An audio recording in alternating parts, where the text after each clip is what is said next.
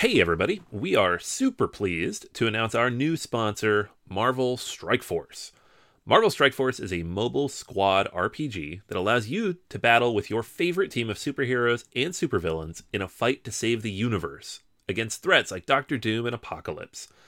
The goal power up your favorite characters to complete missions, unlock gear and other resources, and beat other players in PvP modes such as Alliance War and Real Time Arena.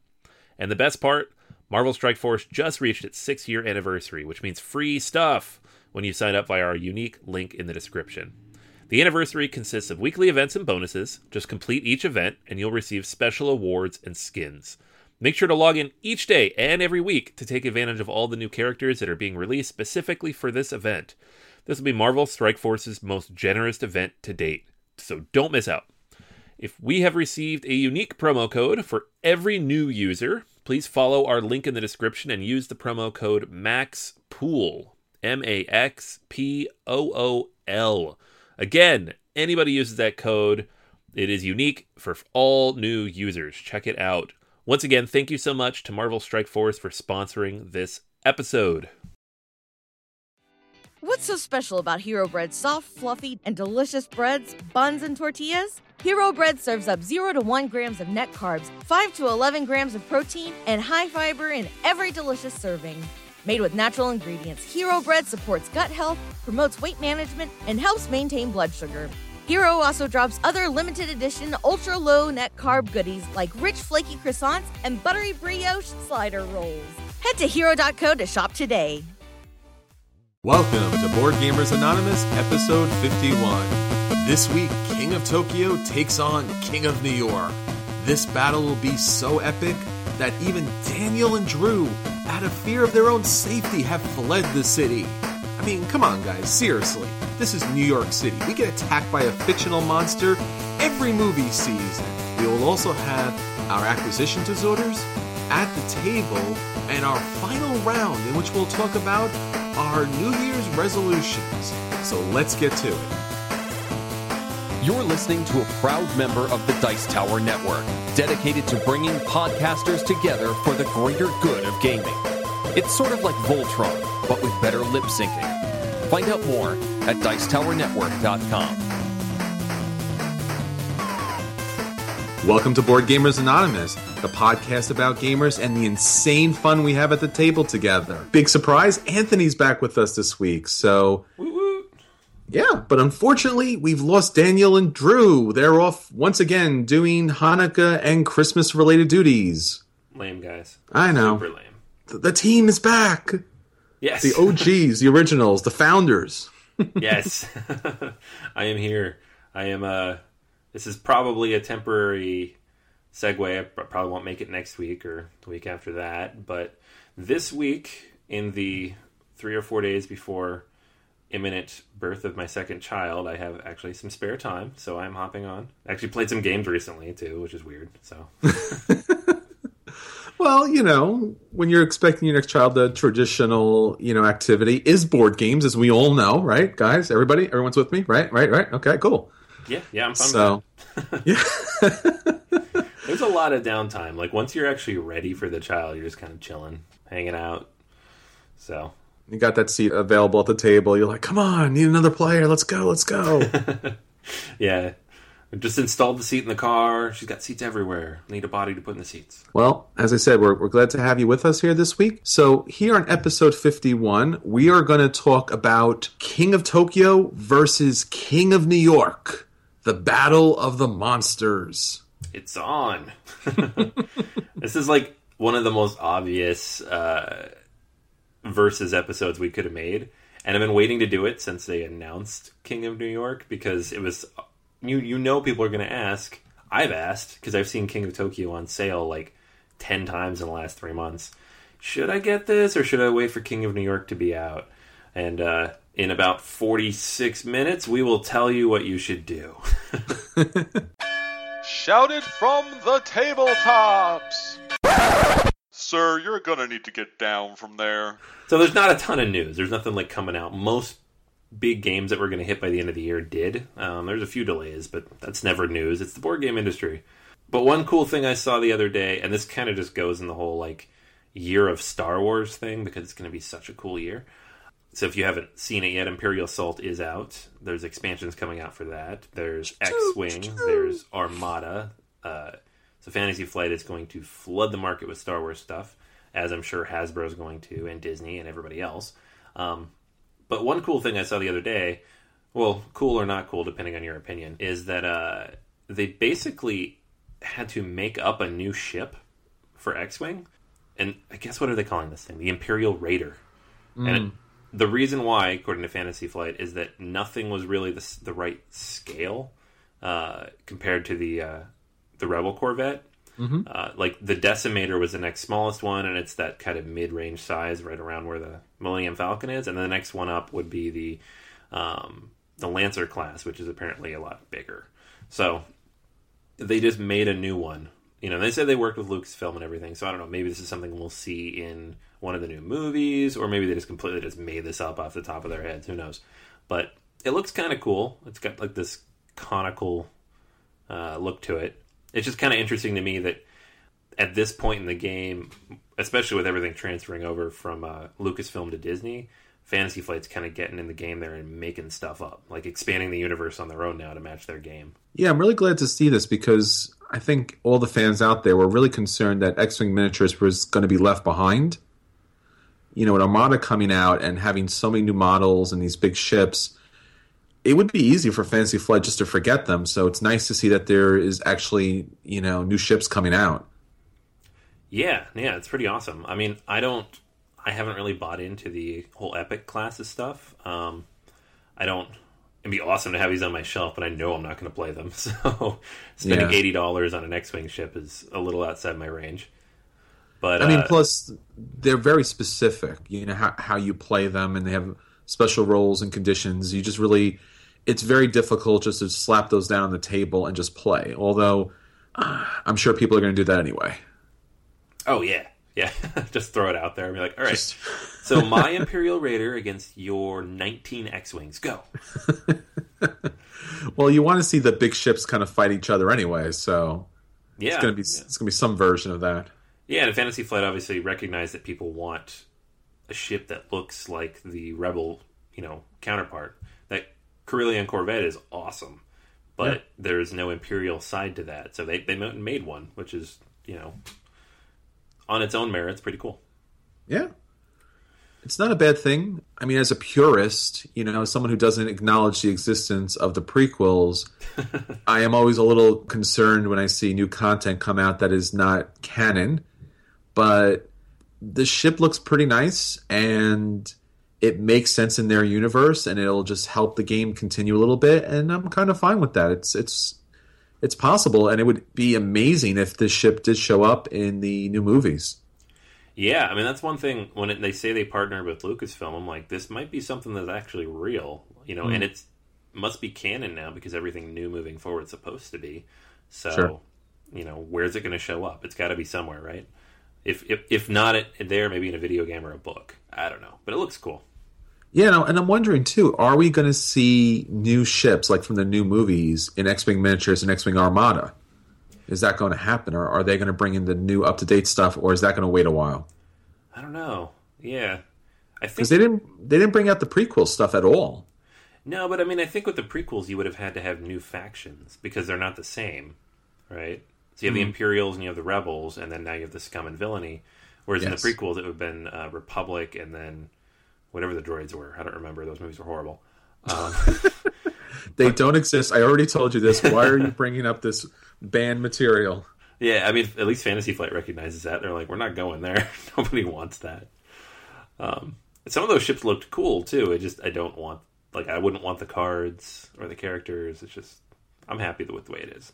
Yeah, sounds good. All right. So yeah, Star Wars stuff. I'm sure I'll have plenty more to talk about on the Star Wars front in the next few months. I think 2015 is going to be. I don't know if I could say oversaturated. If you're not a huge Star Wars fan like me, it might feel oversaturated at a certain point. Sure. Uh, I'm super excited, so nah. but uh, for now, I mean, I think news-wise, we didn't have a ton. I think what we were going to do instead is kind of talk about more like the stuff that happened this last year. I know, Chris, that you uh, submitted a bunch of stuff to Tom and Eric over at the Dice Tower recently, right? The head capo of our family, Tom Vasel, sent out a request and wanted us to respond to a number of different categories. So if you haven't checked out the, the most recent Dice Tower Network episode, you should absolutely check that out. A lot of great contributors putting up content there. And he asked for a bunch of different decisions and games that we thought and news that we felt was interesting. So we thought what we would do is cover some of our responses and give you give you a kind of like a little look into our best and worst of the year. So to start off with, our year as a whole, it's been great to connect with all the listeners and fans out there. We thank you so much each and every week for downloading the episodes and reaching out to us and your emails and tweets and everything really gets us going. So keep that up. That was at least part for me what was so iconic about the year. And in addition to that, the service that we were able to do with the Extra Life event, our second annual one, and just making connections out to the community and bringing new people into what we do and the social community and the great fun that everyone could have together. Probably one of the most interesting things was we joined the Dice Tower Network this year, so that was a that was a big honor. I mean, I listened to Dice Tower Network and so many of his um, Tom Vasel's shows for so many years. Completely agree with both of those. It's you know, it was a cool year in multiple ways. You know, kind of getting past that hump where you're like, all right, cool, this is something we're going to keep doing. This isn't just like a hobby project thing on the side. You know, get up in the double digits, halfway to 100 episodes. You know, having hundreds of people listening to us every week, sending us comments, asking us questions, that was just really cool. And meeting people too, you know, at events like Extra Life or, you know, down up in um, Boston at PAX East and having them tell us, you know, like, oh, yeah, I've heard your podcast and this and that. You know, like it was just like kind of surreal, but but also really cool just to connect with people in that way. And then you know the Dice Towers definitely made it a lot easier for us to do that. It significantly increased the number of people who who know who we are now. Occasionally getting dragged into those Twitter conversations between you know other people on the network when they're asking each other questions about games. which is always awesome when I'm at work and my phone starts lighting up. But yeah, it's been a really cool year for that. Like kind of validating all the work we did last year and just opening up all these cool opportunities to keep you know keep moving, keep growing, keep doing new stuff. Yeah, it's it's been an amazing time. You know, we do take the podcast and we take the hobby very seriously, but we do not take ourselves seriously. So speak we for yourself. Good day to you, sir.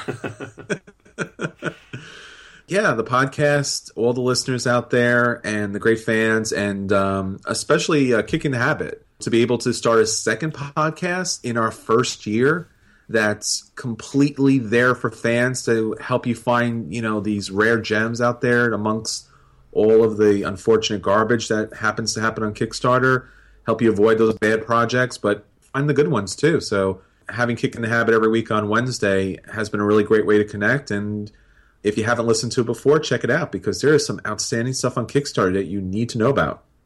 Yeah man helps me out. I've saved a ton of money on Kickstarter. don't back this. Don't back and on that. The, and on the other side, doing that podcast has made me buy a lot of stuff. uh, I, maybe we, maybe we shouldn't have had somebody who has acquisition disorder do a podcast about Kickstarter. I don't think we have somebody who doesn't have acquisition disorder who a podcast about Kickstarter. Um, but I'm I'm very uh, thorough with that, so that's always a good thing. Yeah. well, at least you know we get the uh, the third look once the game comes in. It's true. So, some other topics that uh, Dice Tower Network asked us to take a look over is our biggest news story in board games for this year. So, Anthony, what was your biggest news story?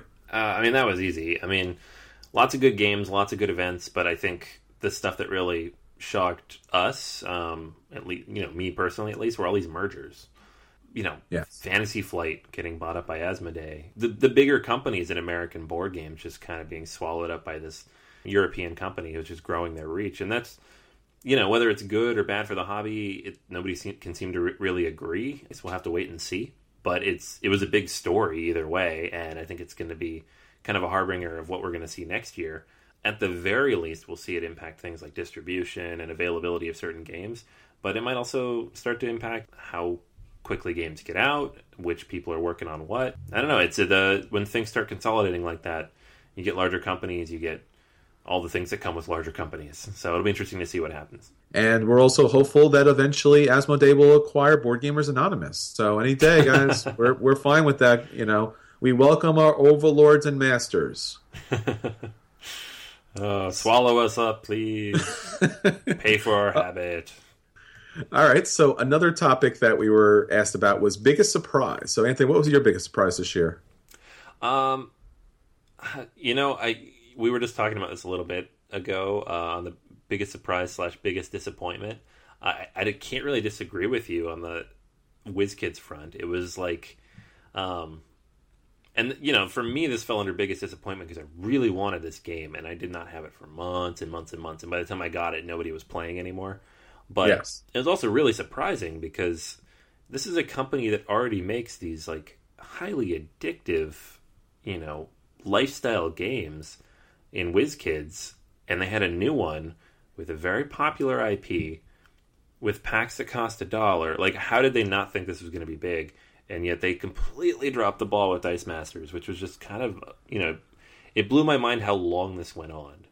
Uh, I think it took like five five months before anybody could really buy this product, and then the second version of it came out, and by then, you know, I picked up the uh, the X Men version, and and everybody else did, and there are still thousands of them sitting around, and nobody's playing it. So, um, kind of surprising how badly that went for them. And that's not even the only game that they messed up this year. They had a bunch of other delays, and you know, hopefully didn't cost themselves a fortune by overprinting this stuff after messing up the first print run.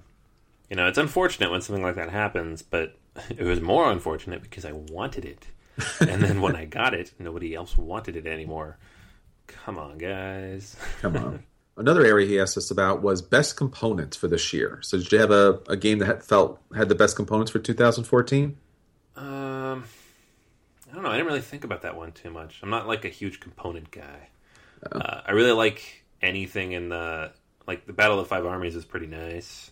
Um, Yeah, definitely. if Imperial Assault makes it under my tree, which we have not opened those yet, that looks pretty nice. Even if it doesn't, it looks pretty nice. I give that one a go. Really, anything with miniatures. That's not really like. There's a lot of other components in a game that can make it look nice. If it has got beautiful miniatures, I'm pretty much happy. Yeah, I talked about Lords of Xidit, which Oh, is a yeah. game that that we looked at a lot. It's in the seasons kind of Dixit esque universe. A ton, an absolutely ton of little miniatures, chits, screens, player boards, just outstanding number of really high quality artwork in the game, and it was just like kind of blew your mind. You just looked at it and you were like, wow. If it wasn't for the fact that it was a pure programming game, this might be one of the best games of the year. Yeah, I was so excited for that one, and then I found out it was programming, and I hate programming as a mechanic. and I was like, I'm out. I'm out. I'm out. Yeah. yeah. Another uh, area that we were asked to talk about was best art. I brought up Abyss. I don't think you've had an opportunity to play this yet, Anthony. But have you seen the uh, the artwork for it? Yeah, it's crazy. That art looks amazing. It's the same artist who did Dixit Journey, and man, the idea that they can just put the piece of artwork on the cover, don't even put the name of the game on there, and then go even further to have five different covers for their game. So you get when you purchase online, you get this random box with this artwork. I got actually pretty lucky. I got the one I wanted. It's this green kind of mermaid fish person with like a kind of a horn, like a unicorn horn. So I opened the box. I was like, "Yes, I got the one I wanted." But uh, all of them are outstanding, and the artwork on the inside is really interesting. And it's it's a completely different world than I think I've ever seen in a board game before, at least art wise. This under you know this fish Atlantis kind of utopia environment. Pretty interesting. I the actual mechanics of what I've heard about the game haven't really blown my mind, but everything I've seen of it, um, it just looks really awesome. Now another category was worst game of 2014. Did you have a worst game there, Anthony? yeah, yeah. I mean, I saw your list, and uh, I can't argue with this one. I picked this game up, so anytime you pay money out of your own pocket for a game, you don't want to admit that it was horrible. But uh, yeah, Game of Thrones Westeros intrigue, and it's not even that the game itself is bad. It's just you know it's vanilla, boring, blah. It's just such a cash in. it's like it's insulting, you know. It's it's a game. It was a it was a game originally meant for kids, and you know sometimes we talk about a pasted on theme. Is this not the quintessential pasted on theme? Like So you almost want to try to you almost want to try to pull the edge off to see if it actually is pasted on. Yeah, seriously, this was. It has not hit the table. We played it twice, um, like as a filler. I think for like 15 minutes. Uh, I don't know, six months ago, whenever it came out, like that weekend. Has not come out since. Probably will not come out again. Um, this kind of game is the reason you should listen to our podcast, so that you do not spend your money on such things. Anthony took a bullet for you guys. I'm not, you know, I'm just saying. So, so our next category was best card game. So I put down and let everyone know about diamonds. Now, Anthony, we all know how much you love trick taking games. You actually picked this up.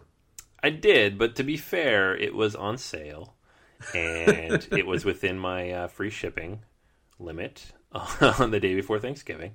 I have also not opened it yet, nor have I played it, so I don't have an opinion.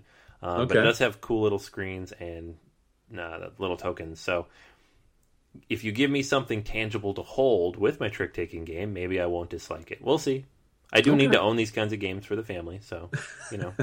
Yeah, I, I do look forward to playing it. And I do have family here in the next few days, so it will probably come out, and I will let everybody know the next time I'm on whether or not I approve of this trick taking game.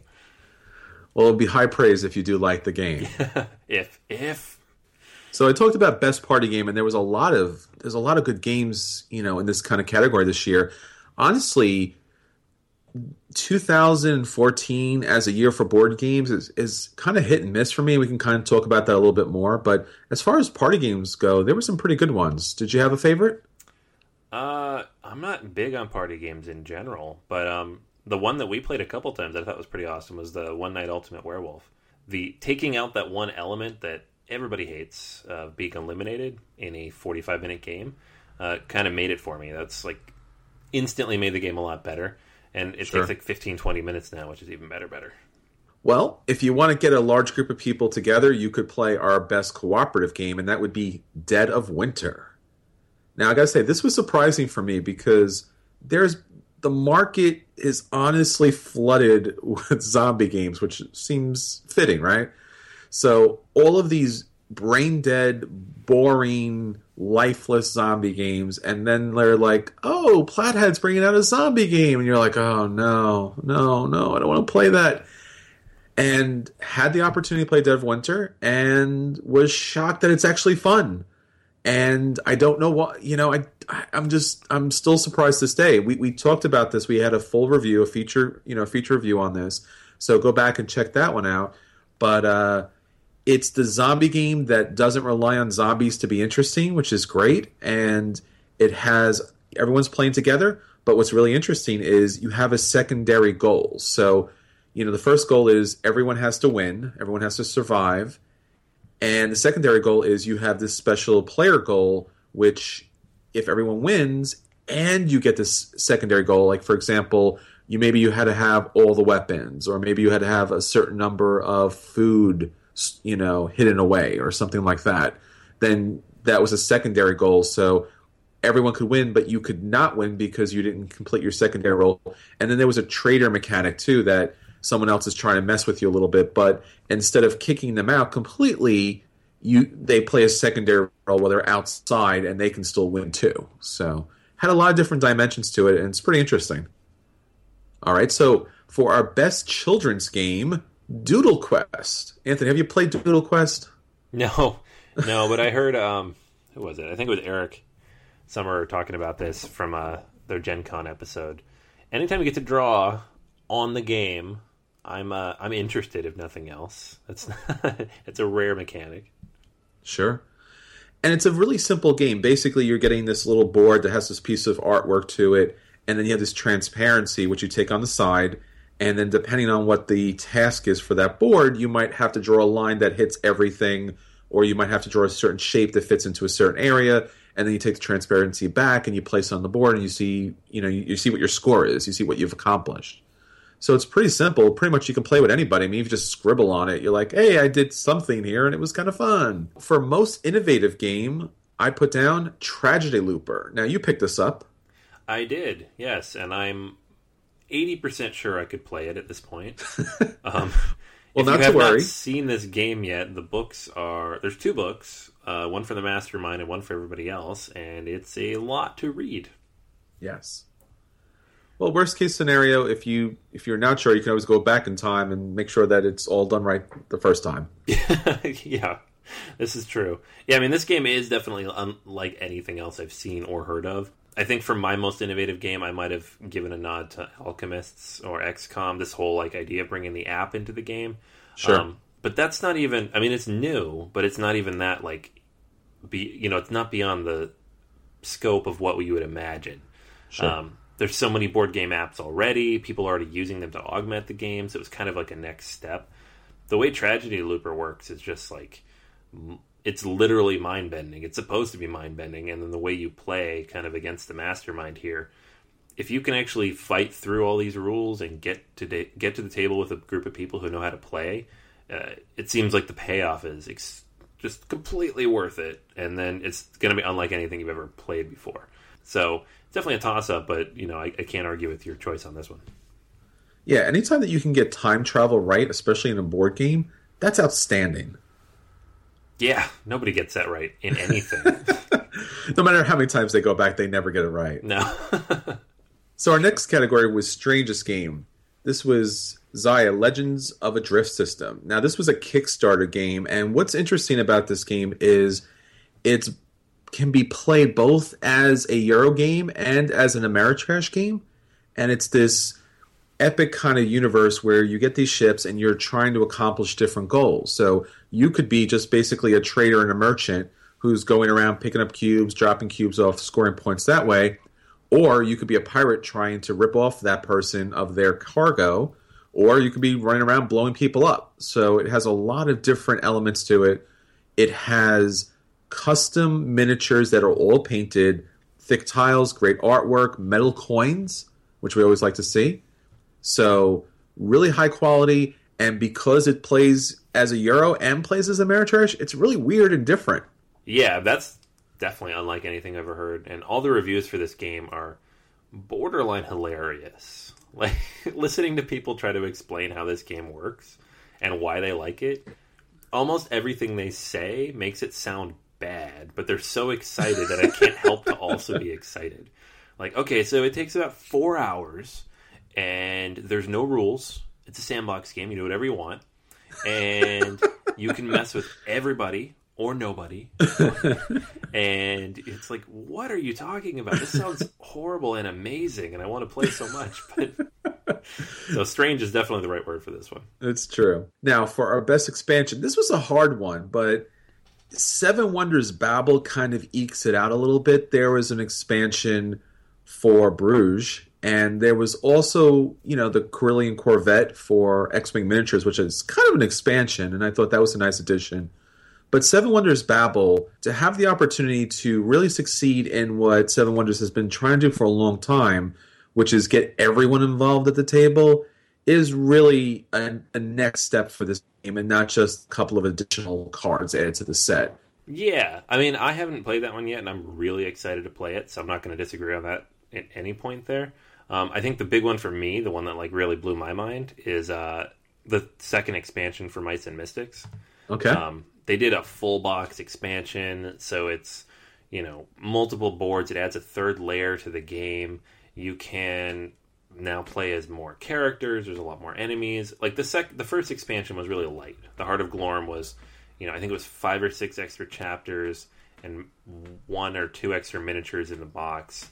Um, this new one is the size of the base game, so it's got so much more stuff in it. Uh, they they literally like doubled the size and scope of the game with this new expansion, um, and it just looks gorgeous. So that's for me as a Mice and Mystics junkie. Um, that's the one that I thought really kind of nailed it this year. So the next category is best reprint. There's been a number of really great reprints this year, but for me, what a reprint really should do is bring a game back out to the table that's been sitting on the shelf. Yeah, this one was awesome looking. Um, I had a, like a weird relationship with this one because when it first came out, I really, really, really wanted it. Um, So I have the base game, and I have most of the expansions, and I've played it a bunch of times now, and loved it every time. Um, but really, really, really dislike the components in the base game. The, I mean, the cubes and stuff are just they are what they are. They're cubes and stuff. But the paper money is just ugh, can't handle paper money. So, and obviously I could replace that at any time with other stuff, but the new version comes with plastic coins, um, which are much better and easier to keep track of, and you're not going to lose them quite as easily or rip them. Uh, the components now look like the things they represent. The actual um, the the power plants you put down are look more like power plants. The board's bigger. It's everything's bigger and better and more refined visually and tact. You know, uh, in terms of tactile. And so it's a better experience in that sense, which really just covers the one thing about Power Grid that annoyed me. So uh, the only problem I had early on is it was like super expensive for what you were getting. It's like it's a lot better, but it was like double the price of the base game. Yeah. So fortunately, I got this as a gift Christmas from Chris, so now I have it, and I'm definitely going to use this over the base game because it looks so much better. So next category is biggest brain burner, and we have Hyperborea. Now, if you've seen this game, you're probably confused like I was. It looks like an Ameritrash game. It looks like your traditional kind of Rune Wars game where you have these mages and warriors kind of tracking over these hex squares and taking over different territories. And yet, when you take a look at the player boards and what they want you to do, it's very much a Euro game. So you're actually moving a lot of cubes to make a lot of more cubes. That makes more cubes, and then eventually at some point you your brain breaks and you fall down and you start crying because the cubes just never end. So it's a it's a hardcore Euro in an Ameritrash skin. So be warned, it's it's in there. There are heavier Euro games out there, like Panamax, but honestly, this one's going to trick you and burn your brain out really quick. yeah, that's a funny category. I don't feel like I played any like big brain burners this year. I almost avoided them, and like I like those kind of games once you master them. But like I did not play Panamax. I did not play. Um, I did not play Kanban Automotive Revolution. I didn't play any of these like super heavy duty games. Um, plenty of games I played that were you know a little tough to learn, but nothing like brain burning. But uh, Hyperborea I've heard is an interesting experience. So I think this year was a very light year for Euro games. Yeah, it's definitely a mid year, like a, that medium weight Euro trend is, you know, in full effect right now. Sure, and pretty much everything we've seen on Kickstarter was micro games, which was just really depressing. So I know. I know. they've been good to be fine, but they're not all good. Most of them are not. True. All right, our next category is favorite gaming event. Now, there are some really good events that we went to this year, but probably our favorite as a group has got to be the Board Gamers Anonymous second annual Extra Life event. What do you think, Anthony? Yeah, yeah, definitely. I mean, Extra Life is always fun. You know, you get a bunch of people together, especially people you know. You have a lot of fun. You play games. You raise money for an extremely worthwhile charity. Um, it's always a blast, you know. And we went to PAX this year as well, and that was also a lot of fun. But this, you know, Extra Life is it stands on its own because it's a it's in our backyard. Uh, B it's a chance for us to get you know kind of hang out with people and talk to them about games directly. And uh, see again, we're raising money for a great cause, so everything we're doing is worthwhile. So now on for our best game of 2014, King of New York. yeah. Um, this might be a bit of a spoiler on that, but um,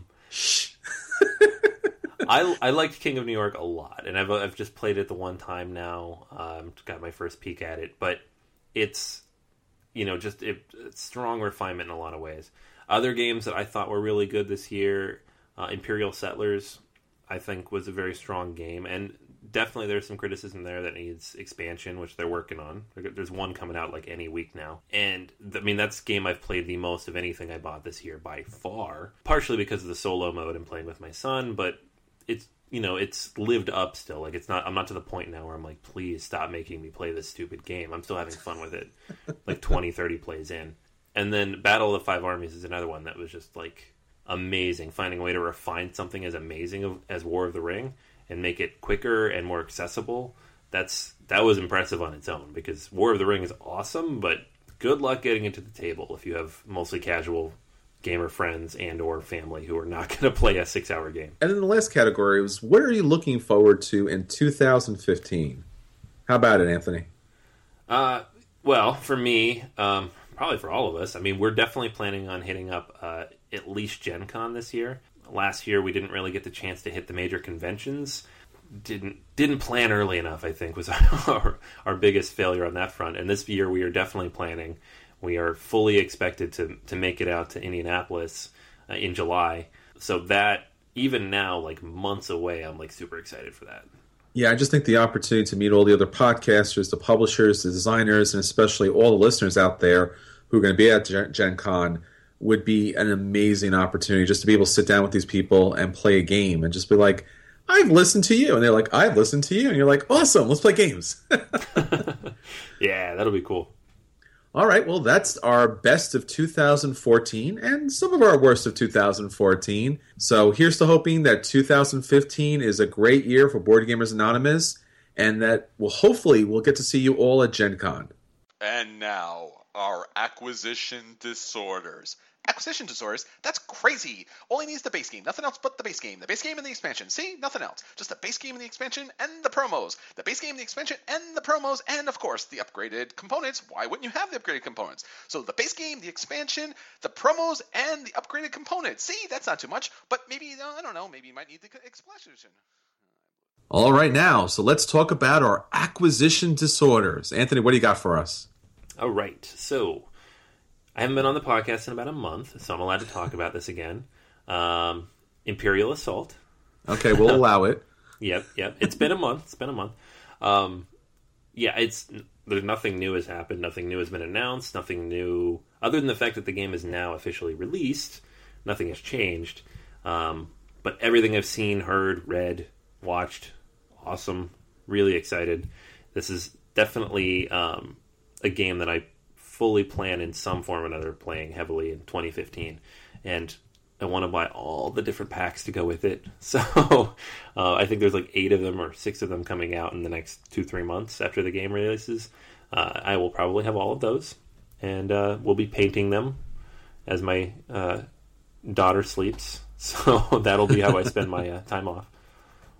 Well, at least the the color schemes are pretty simple, right? Stormtroopers white and black, Darth Vader's black. You know, a lot of beige Jedi's. You know, True, true. White is really hard to paint, so I'm actually Okay. waiting till last on the stormtroopers. But Darth Vader should be, yeah, I could.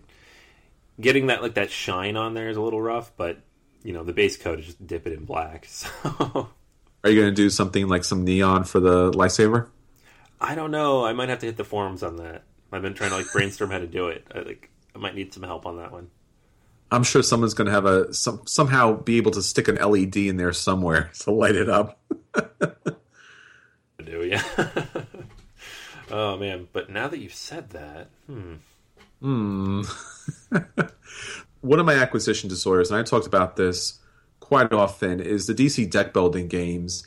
I admit I'm a little bit of an addict when it comes to this potato chip type of game. It's light, it's simple, it's not the hardcore Euros that I often choose above and beyond anything else. But there's just something about the simplicity, the fun, and the theme with the DC deck builders games that just keeps us coming back more and more. So they will be releasing DC deck building game Rivals. Now we talked about this really briefly a while ago. Now this is a two-player version of their deck building game, and the first one that they're releasing is Batman versus Joker because clearly you got to do that, right? If, uh, of any of them, right? In this two-player game, you can get to play either as the Batman or as the Joker, and it has some special rules where you'll be confronting each other back to back and you'll be using special cards to attack each other in order to knock each other out. It has that kind of, at least initially, it looks like it has that kind of mechanic of Star Realms, where it's a deck builder game, but you're just basically going after each other back to back. So this could be the version of the DC deck builder game that really legitimizes it as a real solid game because Star Realms does so well because it just plays this I'm building a deck, you're building a deck, we're attacking each other, we're using the best of both, and you know, it's a simple, fun game. I feel like uh, Cryptozoic is just Like, all right, all right, there's a mechanic we haven't used yet. Let's throw that in DC Deck Builder, and um, we'll wait for Board Gamers Anonymous to do their versus episode, and we'll see if we pulled it off or not. Did we pull it off? Almost. Dang, we'll try again. Seriously, Cryptozoic, you, you guys got to stop. You're killing me here. Okay, give, you got to you got to give me six months to to kind of you know bounce back from these things. I mean, but uh, yeah, it seems like they see a great mechanic out there and they grab it. You know, Crisis really didn't meet the threshold for me. It was okay. I picked it up. I kind of enjoyed it. I don't think it's going to hit the table anytime soon unless there's something added to it. But a two player kind of Star Realms idea might work here. Yeah, I'd be interested to see that. And I'm guessing because it's two separate decks, you're going to have decks that are specifically for those characters. So you won't have a situation like you do with DC Deck Builder, where as a hero you have villains in your deck. You know, so this might actually be more thematic in that way. That'll be cool. I know that's something that bothers a lot of people. Definitely. So what else you got, Anthony? Um, well, not a ton. I mean, there's the I don't know much about it yet, but the 2.0 edition of Game of Thrones LCG sometime in 2015. That'll be kind of cool. But I think we talked about that a little bit a while back when they announced they were doing that. Um, also got a bunch of stuff, you know, the holiday sales, of course. Uh, finally got my own copy of Battlelore Second Edition. So Awesome. That's something that's been on my uh, to buy list for a while. And then they have a couple expansions for that coming out, I think, in the next month or two. Um, unfortunately, they're just new armies and new units for each of the two existing factions. Um, I kind of, when we did our review of the original game, I kind of postulated that they would probably release an expansion with the other two factions this year. They did not, which sucks. So, Ooh, the Crystal doesn't have his elves. But elves! Where are my elves? here's hoping that we they sell enough of these expansions that in 2015 at Gen Con we see the elves and the undead, and we can finally round out all the Terrinoth factions. Um, because right now it's just the two, and they can make those two as big as they want. But if somebody doesn't like one of the two, they're not going to get the game. So we need more. Hint, hint, quote, quote. This guy over here. Yes, yes. But you did pick up the app, right? Yeah, yeah, that's right. I forgot about the app. Um, yeah, the app for iOS released maybe a month ago, and that it was. It's actually a surprisingly good rendition of the game. Um, and there's a bunch of story stuff thrown in and some scenarios. And honestly, I didn't pay a whole lot of attention to much of that because I was just kind of getting into the a remembering the rules and b kind of playing around with the, like the way the map's set up. Um, it's it's a fairly decent you know breakdown of a the I mean the mechanics are all there. It is the game in full. Um, the only problem I really have with it is sometimes it's hard to see the units, like at the like the zoom level that they have by default. So if you're looking at the map, especially if it's like a night map, so if it's dark, it's kind of hard to see where everything is. You know, from a overview kind of general's perspective, you can always see the units that you're highlighting, but you know, it's, it's a minor problem. But it it's uh, as a whole, you know, I had a lot of fun with it. Game plays pretty quick, and I get to play Battle Battlelore on the subway, so I was I was pretty psyched about that. Nice. All right, so one of the acquisition disorders I have now, this game is only some rumor and some photos, so there really isn't a lot out about that right now. But Scythe, the Jamey Stegmaier game from Stonemaier Games, that is as and I'm going to quote this here. Scythe is a board game set in an alternate history in the 1920s. It's a time of farming and war, broken hearts and rusted gears, innovation and valor. Think of it as Agricola meets Kemet with asymmetric factions. Sweet. Done. They're like, what nine things do board gamers like? Rusted gears, farming, yeah. Kemet. Uh, that's awesome. Yeah, All right, Alan so- Stone and Jamey Stegmaier, they know what they're doing. Jeez. Let me read a little more to you because I'm, I'm bringing you in here because this is going to be a Kickstarter game and we'll review it on Kicking the Habit as soon as it gets out there. But um, players work as individuals or pairs using a communication uh, mechanic, expanding the game up to 10 players to lead their country to victory by conquering territory. Good. Recruiting new villagers and troops. Now, here's the thing each with a unique name, story, and skill set. These are not, as it says in here, these are not faceless generic soldiers reaping resources, which will stay on the map and drawing opponents' attention to certain areas if players stockpiles, you know, certain resources, and building monstrous mechs. Dude, So I know. we're gonna cram everything in this game. And it also says it has no player elimination. It has a few miniatures, but most characters will be represented by cardboard standees, which I'm not so thrilled about, but it might work okay. And each country is completely asymmetric, which I love. I don't like when I'm playing the same exact, you know, characters or, you know, player star location doesn't have anything different to it. So this really has my acquisition disorder like, you know, going overboard right now. I'm looking really looking forward to this game. yeah, now I am too. Ah, even your stupid Kickstarter stuff. So hopefully this will come out sometime in late January. They're talking about, but you never know with Kickstarter. It's it's always a little bit hit and miss there. Yeah, I'm keeping an eye on that now, though. That sounds awesome. Like I know. I don't know. Uh, we'll see if he can make all of that work together. But that's if it does. Wow. It's all the good things that we like. So and they have such a good history with their previous campaigns. So this should should be great. And now at the table with BGA. All right, so let's talk about what's hitting our table this week. You have anything hitting your table, Anthony? All right. So, uh, as we've established, I am at home, and I have not been playing a lot of games with the group as a whole. Um, so, what I've been doing a lot lately is playing solo games. Um, my son's awake. We play Imperial Settlers. He likes to cart around all the pieces. Um, another one him and I have been playing though, and this is mostly because it's quick, but also because it has the little life tokens that are, you know, wood pieces he can move around, and I let him play with the cards because it's not a big deal. I'm not playing with other people, uh, and that's Friday. Uh, this is like a Friedemann Friese game. and He's the designer of Power Grid, and it's designed only for solo play. So most of these games that have solo play are designed as uh, usually they're cooperative to some degree. Sometimes they're Euros, um, like Agricola or Caverna, uh, or worker placement games in which you could theoretically play it by yourself and you're basically playing for high score. Friday is only a solo game, um, which makes it really unique because it's strictly solitaire. It's designed for that. It's actually a deck builder, which is kind of interesting, and it's based on Robinson Crusoe. So, hence Friday. Um, the goal of the game is basically just to survive. Um, you know, the whole idea of Robinson Crusoe is you're on this, you know, desert island. You're trying not to succumb to the elements and the monsters and the animals in the jungle.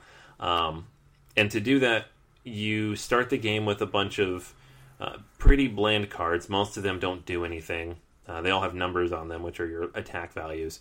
And some of them are negative, some of them are zero, and a, a small number of them are ones or twos. And you're basically going to attack something or fight something every round or every turn. So you'll pick one of two cards, you'll go after it, and you'll have to reach a certain number based on which round you're in of the game. There's three rounds. Um, it gets harder each round. And one of the ways that you can weed out the bad cards from your deck is is if you lose to one of these challenges, um, whether because you can't beat it or because you choose to lose on purpose, you lose life points. And if you lose life points, you can get rid of as many cards as you lose life points. So you might lose on purpose uh, by two or three because you just drew three cards that are cruddy and you don't want them in your hand anymore.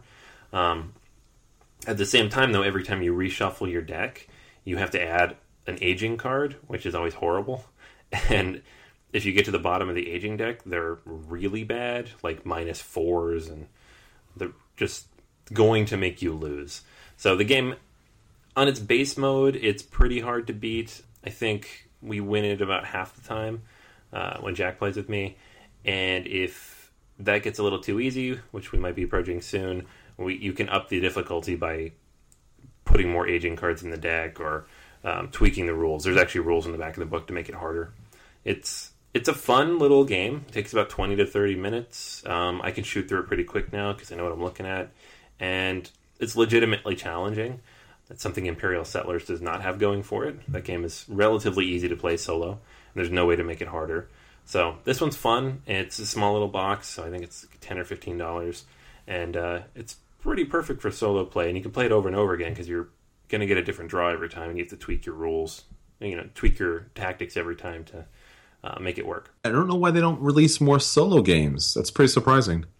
Yeah, I don't know. I don't know what the market is, or if there is one. Like I see a lot of people do it. I've heard a lot of other podcasters mention that they'll play solo occasionally, but I mean the whole the whole hobby is built around socialization. So I can see like whether it's based on hard numbers or if it's just assumptions by executives that people don't want to play these games by themselves. I don't know. I own a lot of games you can play solo, and basically any co-op game can be played solo. So it is fun if it's done right. If it's too easy, it's not fun. If it's too hard, it's not fun. So finding that right middle ground is tough. But a dedicated solo game like this, awesome. One of the games I was able to get to the table was No Thanks. Now, this is a bit of a classic game from 2004, so it has some years on it, and it looks like it has some years. The Z Man edition has this really basic look to it. It's this blue and this orange, and you know, it looks kind of something that your grandparents would pick up, you know, playing at a church social. But No Thanks is once again one of these simple, deceiving games that's actually a lot of fun now, basically, what you're getting is a deck of cards and a couple of you know red little token chits, and you're going to have cards from two all the way up to 35, and then randomly nine cards are taken out of that deck. You are trying to make the lowest score possible. So the deck of cards flips over a card, and if it's your turn, you'll have the opportunity to either take that card, and you probably want to take the lowest cards possible, or you place a little token on and say no thanks, and then the next person can take it or so forth. They put a token and it moves around and around. So the idea is to get the lowest cards possible. But when you do get stuck with a card, what you can do is you can create a run. So if you get a 19 and you had a 16, but if you get an 18 and 17, the only points that you're going to be scoring is the lowest card of that run.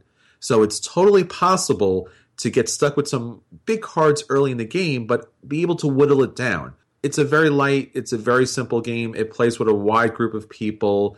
It's fun. You know, it's one of those surprising games that you never think would be fun, but it's fun because it has this strategy. It has this push your luck element because there'll be times when you need a card to fit with your run, but you know, every token they put on there is a minus one. So you really want to get those tokens at the same time. So sometimes you push it a little bit further. Sometimes it works to your advantage. Sometimes not so much. Yeah, this is one of those rare um, trick taking games I enjoy. So, if that means anything, it means a lot. uh, yeah, but it's a fun one, and um, yeah, I would play it anytime it comes out. It's it's uh, it's quick, it's easy, it's not. There's no time at which you can't do something, and I think that's one of the lines for me with a trick taking game. If there's a round or a full game in which you don't do anything or can't because of random luck, um, I don't like those kind of games. This is not one of those games. You always have a choice. You can always make a decision based on uh, you know how many how you want to bluff and how you want to play those those coins that you got.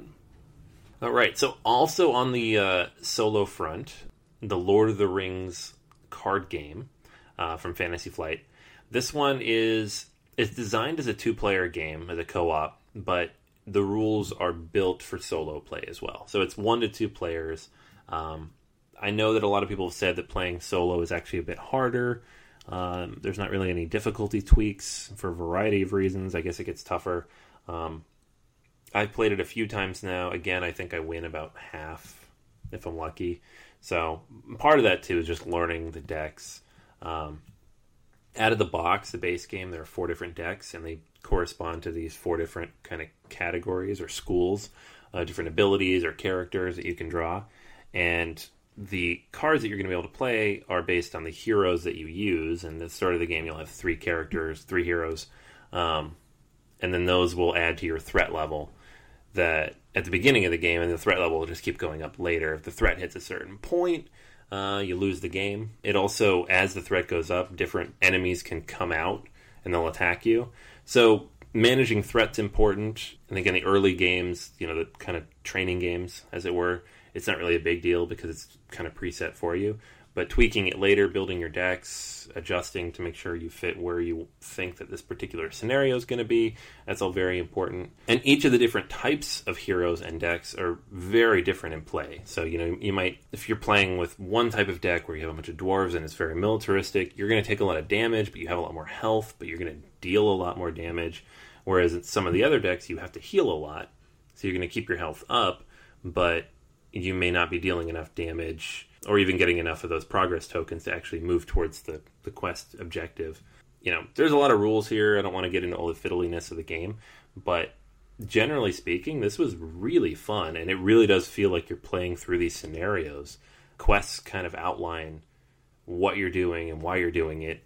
The base game, you're actually playing between the sagas of the Lord of the Rings. You're not actually playing the actual books. Although I think they do have expansions where you can play through the different books, but most of the core stuff is just based in the world of Middle Earth and just kind of exploring that lore. And to me, that's really cool. It's a competitive game, so it's all about survival and working together and combating, you know, the trying to complete the quests that are put in front of you. I actually got a chance to play this game a long time ago at Myriad Games, and it was fun. I really did enjoy it. And it's it's the game plays plays very intuitive, which is really hard when you have this AI kind of in play. Sometimes it's a little wonky. This actually plays pretty nicely. Yeah, it's very elegant and very seamless. Like what things attack and why all makes sense. There's no like you don't have to reference a spreadsheet to figure out what everything's doing. And since it's Lord of the Rings, when you see these packs come out, you're like, I want to go on that adventure, and I want to go on that adventure. it's like I need to stop because there's too many adventures to go on. Yeah, I know. And right now they're up to I think there's like 50 or something. That's ridiculous. It's really it's it would be very easy to lose yourself on all, all those packs. Yeah, yeah, it's several hundred dollars worth of stuff to buy. so another game that's hitting my table would be Carcassonne, the tenth year special edition that came out in 2011. Now, Carcassonne is a classic game. You've probably either played it or seen it in play at some point.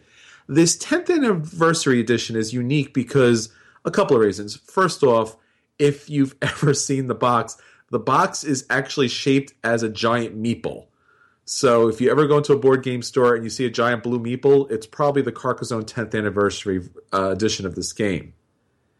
Second, the the components in this game now the tiles are pretty standard. You're not going to see really anything different. There are some special tiles for the 10th anniversary edition, but what's unique is the meeples, which are all different colors, are actually translucent. So when you place them down, let's say as a farmer, you can actually still see the board pretty well. So that's pretty nice. The score track is once again the same shape. It's a large meeple. So it's a very good addition for the extra tiles. It's a good addition for the beautiful, kind of translucent, colorful meeples. The scoring track, it's a beautiful addition. It is a nightmare to put this on your shelf somewhere because it obviously does not stack. you know, it's really awkward to even put next to something, and it kind of it's even kind of unbalanced. And if you don't put everything exactly in the right way, it doesn't fit back in the box. Yeah, those are always tough. I used to always think that when I'd see like the special edition DVD box sets uh, that are like shaped like a character from the movie or the show, and I would it was like that looks really cool. I don't want to put that on my shelf. where's it gonna go? I think one of the uh, seasons of The Simpsons, the only way to buy it was with the like Homer's head shape. Oh boy! And at a certain point, they actually made it so you could send it in and get the box instead oh, because enough people complained about it. They're like, "I want a box; it doesn't fit." Well, you know, Carcassonne is such a classic game. It's it's something that you probably should have in some form on your shelf.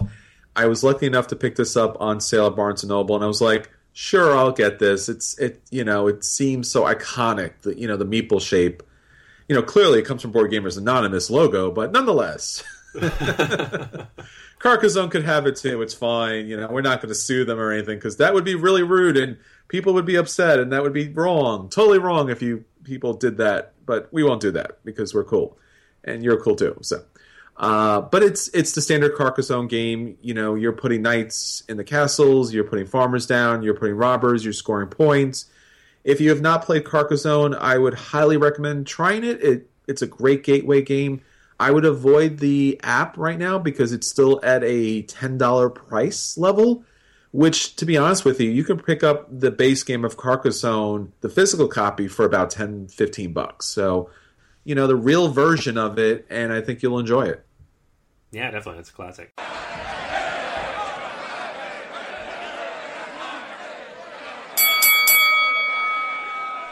Ladies and gentlemen, in this week's featured verses, we bring you two cardboard competitors bent on beating the bits out of each other.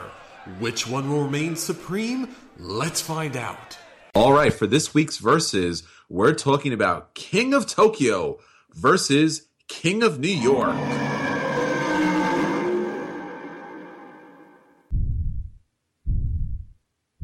No, no, don't let them fight. No, let them fight.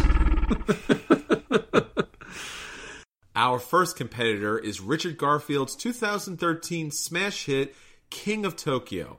In King of Tokyo, you're going to get a monster standee and roll dice in a Yahtzee mechanic. So you'll roll these six dice, and if you get a claw, you'll be able to attack. If you're outside Tokyo, you attack the monsters inside. If you're inside Tokyo, you attack the monsters outside. If you roll a heart, you'll be able to heal, but only if you're not in Tokyo. In addition to that, you'll get little lightning bolts, which symbolize energy, which will allow you to purchase cards that'll give you special abilities. And then there'll be a one, a two, and a three. If you roll three of a kind, you will get that number point. So one point, two points, or three points. And any additional numbers that are matching those three of a kind, you'll gain an additional point. As I said earlier, there are cards that give you special abilities, some for defense, some for attacking, some temporary, and some that you keep throughout the game. That's pretty much it for King of Tokyo. Light, simple, fun, and plays pretty much with everybody. Now, our second competitor is 2014 Richard Garfield, King of New York. Now, King of New York is obviously very similar to King of Tokyo. Same thing. You're getting your standees, you're getting your dice, you're using your Yahtzee mechanic, you have your claw to hit, you have your heart to heal, but this time you can't heal in Manhattan because the board is expanded. You're going to be playing the five boroughs of New York City. In this game, Manhattan plays the place of Tokyo. You'll also get Staten Island, Brooklyn, Queens, and the Bronx, and throughout the game, you'll be able to move around in order to smash buildings that'll give you victory points, it'll give you healing, and it'll give you energy throughout the game. Now, instead of the 1, 2, and 3, you'll be able to roll destruction that destroys those buildings. You'll be able to roll celebrity, which are these stars which count towards the victory points at the end of the game. And you'll also be able to roll ouches. Now, ouches are really interesting because when you roll ouches, what you'll be able to do is damage yourself or monsters in your area, or if you roll all three, you'll be able to hit monsters everywhere. I should mention there's a Statue of Liberty card because if the Statue of Liberty sees that you're taking out all the other monsters, she'll jump in to support you. If you roll three celebrity stars, then you'll receive the superstar card, and then every star after which you'll score that star victory point. So, as you can tell, King of New York has some additional dimensions to it, and it has those little tokens in each of the boroughs that you'll be able to destroy, and they'll be able to attack you back. So, that's pretty much it for King of Tokyo and King of New York. Now, let's head back to Anthony and see which of these monster games by Richard Garfield reigns supreme. I've seen King of Tokyo around on sale in various places, and it's always been tempting because it's a game I like. I like it a lot. It's uh, you know one I've always wanted to own, and it just never quite made it into my shopping cart. Um, and so, with King of New York coming out, I've been holding out and holding out and holding out and holding out until I got a chance to play it, and so I could make my decision based on the actual differences between the two games. So you know, this episode would have come in very handy. Um, the having played King of New York, I'm glad I waited because it is in almost every single way a better game than King of Tokyo. Not not in a sense that makes King of Tokyo a bad game, just that this is a refinement of that game. Like it's the same designer, and he's obviously took his own game and he found ways to improve upon it, add new depth, build out new possibilities and options that were not in that original game. Um, streamlined it a little bit, made it a little faster, made it a little more aggressive. Um, and I think all of these things make it better. Like, there's nothing, none of the changes, in my opinion, made it a worse game. Um, there are more things you can do at any given point in time. You're never stuck in any one position. And yet, the core mechanic that made King of Tokyo so much fun, like that Yahtzee style dice rolling and the kind of in the city, out of the city combat mechanism, it's still there. And if you want to play just exactly the same as you would in King of Tokyo with new characters, you totally could. You could not put the buildings out and ignore it. Like it would not be as fun, but you could do that, and that's that's still intact. But there's so much more depth here. Anthony, when King of Tokyo came out, it was a big hit at the store. Everybody was playing it. We even had tournaments around this game, and it just brought in a lot of people, whether they were a hardcore gamer or they were just a new gamer to the hobby. Is there any chance that for you or for people that are maybe not hardcore gamers, that the extra buildings and the different combinations here will actually keep casual gamers away from this? I could see that. I mean, I've heard that argument a few times now that, um, you know, maybe King of New York's a little too aggressive, a little too thinky. Um, I don't think it's so much so that I wouldn't play it with casual gamers. Um, that one little bit of extra mechanic, the and you know, that having to keep track of stuff. I could see that being just one extra hurdle when you're trying to get somebody into the game. King of New King of Tokyo takes almost no time to teach, especially if you're just playing the base game without the power up expansion. All it is is Yahtzee. Like Sure. you roll the dice, and half the dice are numbers, and it's literally Yahtzee, um, which is great because everybody knows that game. It's easy to teach. It's, it's quick and easy, and then you have these cool monsters, and they're fighting each other, and that part's not pasted on, but it's kind of just almost an expression of what you're doing.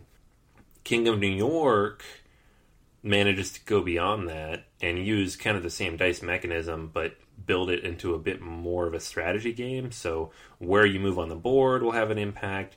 Which of the dice you keep will have an impact. There's kind of a push your luck element to things um, with those ouches.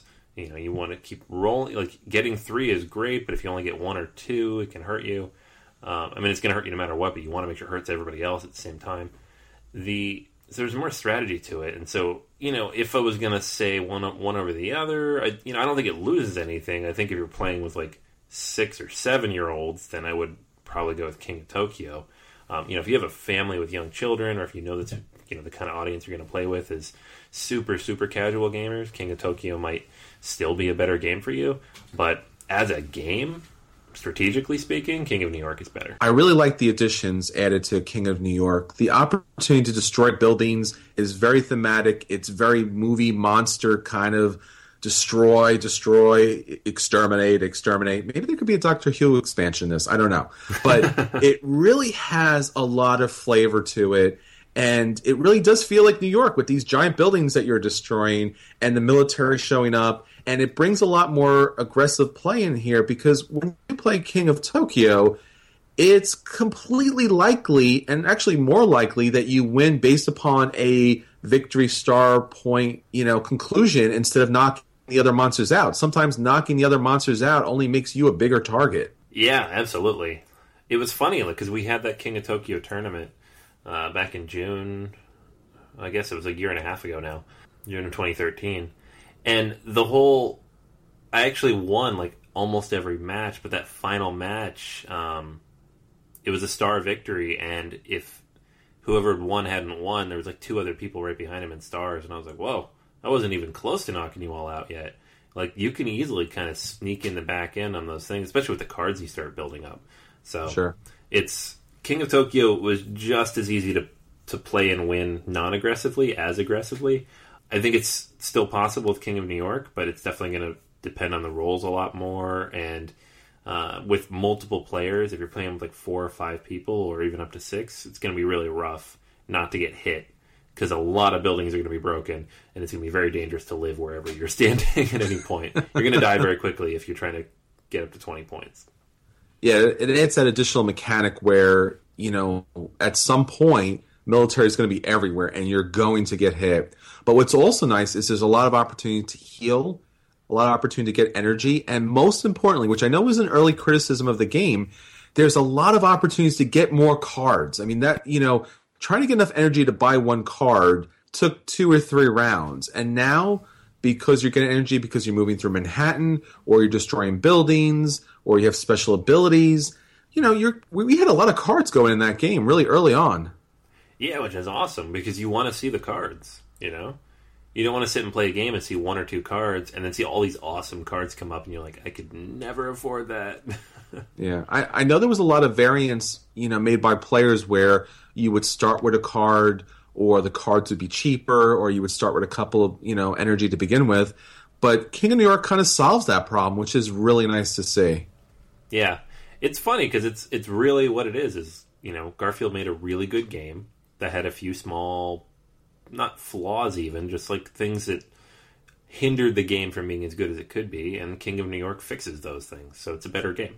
Yeah, I think King of Tokyo still plays better with an entry level type of group but I guess if you just treated Manhattan like you would Tokyo, and maybe if, if you didn't put out the buildings, it kind of plays similar. I mean, I'm a little disappointed that the dice weren't a different color, that there weren't more iconic monsters for the King of New York. We don't see the Stay Puft Marshmallow Man here.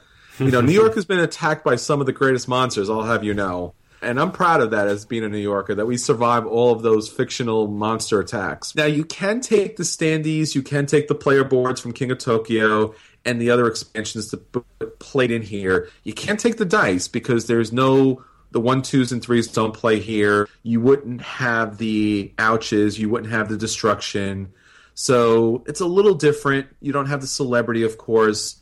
And while you probably could use some of the cards would would work here in King of New York, a lot of the cards do rely on those one twos and threes. So you wouldn't be able to mix the decks together without being very, very careful here. Yeah, that'd be rough. There might be a few cards that'd be fine, but I think most of them would, you know, imbalance the game. So I think for both of us, and I, I think we agree, right, Anthony, that uh, King of New York wins the battle of the kings of the yes yes, this is definitely the one I will pick up. All right, so that is our feature review, and now our final round. And now, our final round. All right, for our final round this week, we're going to talk about our gaming resolutions for 2015. Anthony, why don't you start us off on this new year with a great new resolution? All right, so gaming resolutions. Uh, so I'm gonna probably both of us are gonna stick steer clear of the very obvious resolutions of play more games or buy less games or you know what's gonna happen. We'll play plenty of games. We'll buy even more, and we'll keep recording about it. For me, what I really want to do this year, and uh, you know, this kind of extends across a couple different games, but just in general, is just kind of get that one game that it just kind of really get into. And we talked about Lord of the Rings card game a little bit earlier, and that's honestly it's one of the ones I've been thinking about. But really, any there could be any number of games where you just kind of not master it, but just dive into it to a level where you just really get the feel of how to play in different areas and different levels. You know, I don't do a lot of the lifestyle type games. I don't have X Wing or I mean, I have X Wing. I don't play X Wing. um, or attack wing or magic or any of that. And that's like the level of dedication a lot of people reach on those.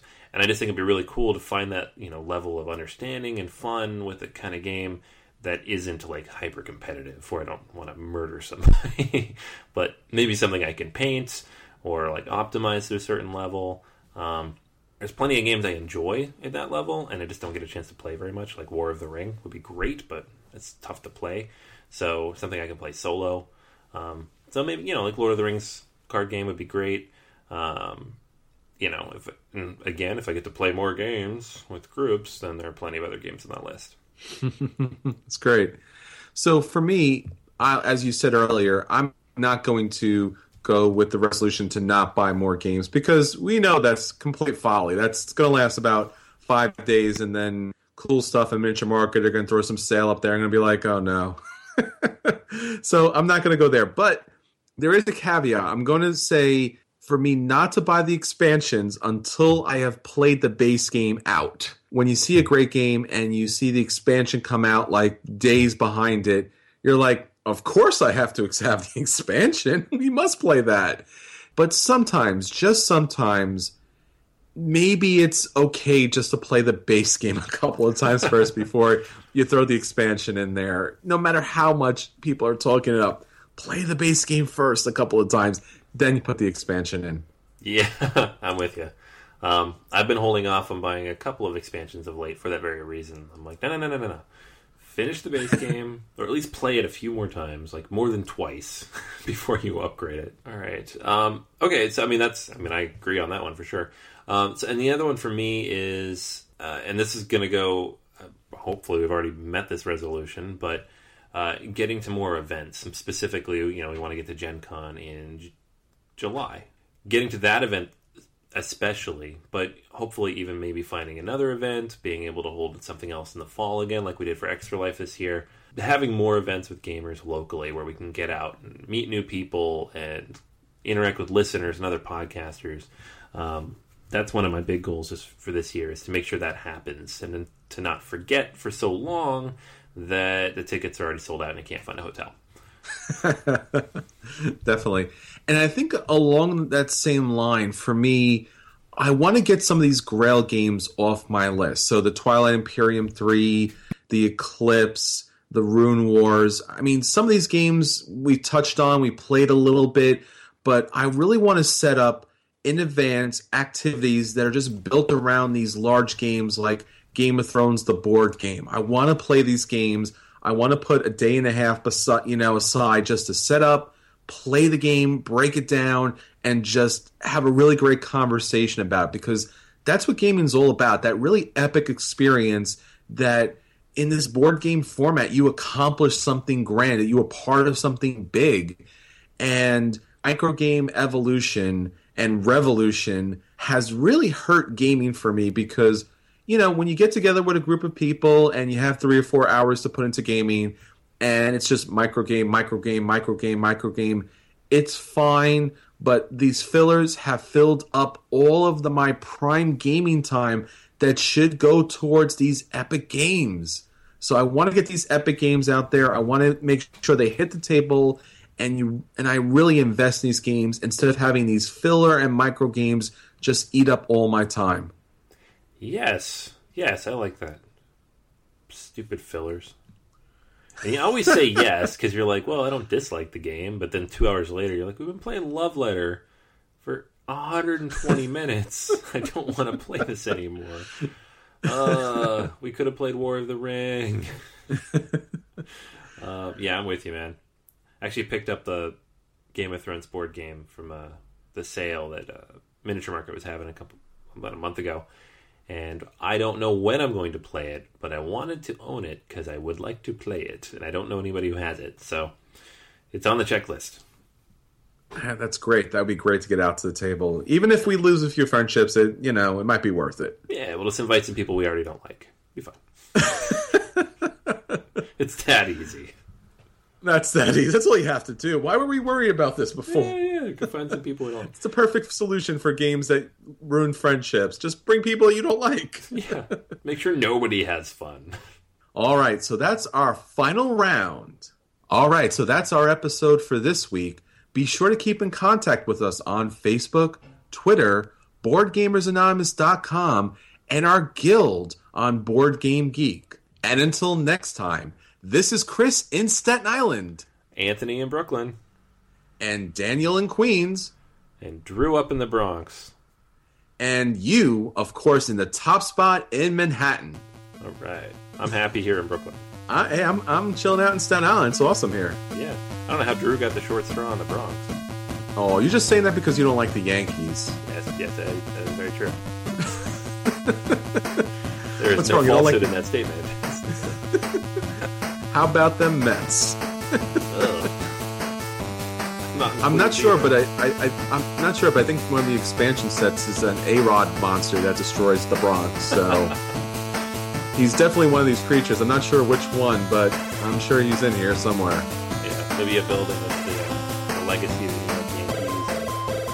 The A-Rod monster will have plus two power against as he as he crushes the, the Yankee pride and tradition.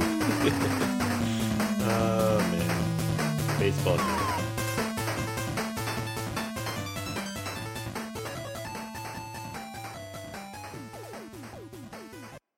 Nice buns, soft, fluffy, and ultra low net carbs. Discover Hero Bread, the delicious ultra low net carb bread with incredible taste and texture. Hero Bread has zero grams of sugar and is under 100 calories per serving, plus high in fiber with 5 to 10 grams of protein per serving. Order from hero.co now and get 10% off your first purchase with promo code AH10. That's 10% off with code AH10. H E R O dot C O. Everybody in your crew identifies as either Big Mac Burger, McNuggets, or McCrispy Sandwich. But you're the filet fish Sandwich all day. That crispy fish, that savory tartar sauce, that melty cheese, that pillowy bun. Yeah, you get it. Every time. And if you love the filet of fish, right now you can catch two of the classics you love for just $6. Limited time only. Price and participation may vary. Cannot be combined with any other offer. Single item at regular price. Ba-da-ba-ba-ba.